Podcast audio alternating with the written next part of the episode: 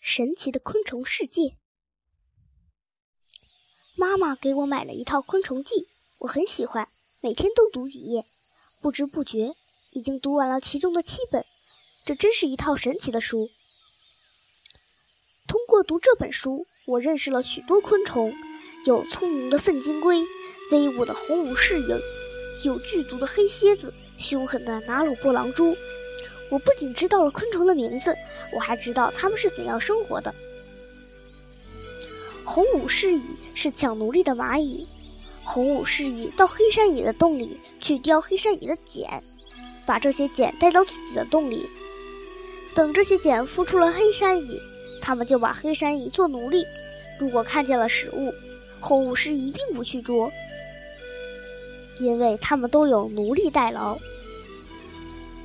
拿鲁波狼蛛是吃老公的狼蛛。拿鲁波狼蛛先挖一个洞，再筑一个瞭望台，准备产卵。产卵前，为了小狼蛛的健康，雌狼蛛会把雄狼蛛吃掉。狼蛛产卵时会做一个卵袋。天气热起来的时候，雌狼蛛把头埋在洞里，用足抓住卵囊，对着太阳开始旋转。等小狼蛛孵出来以后，就爬到母亲的背上，远远看去，母狼蛛就像一个毛毛球。看，昆虫的世界多么奇妙呀！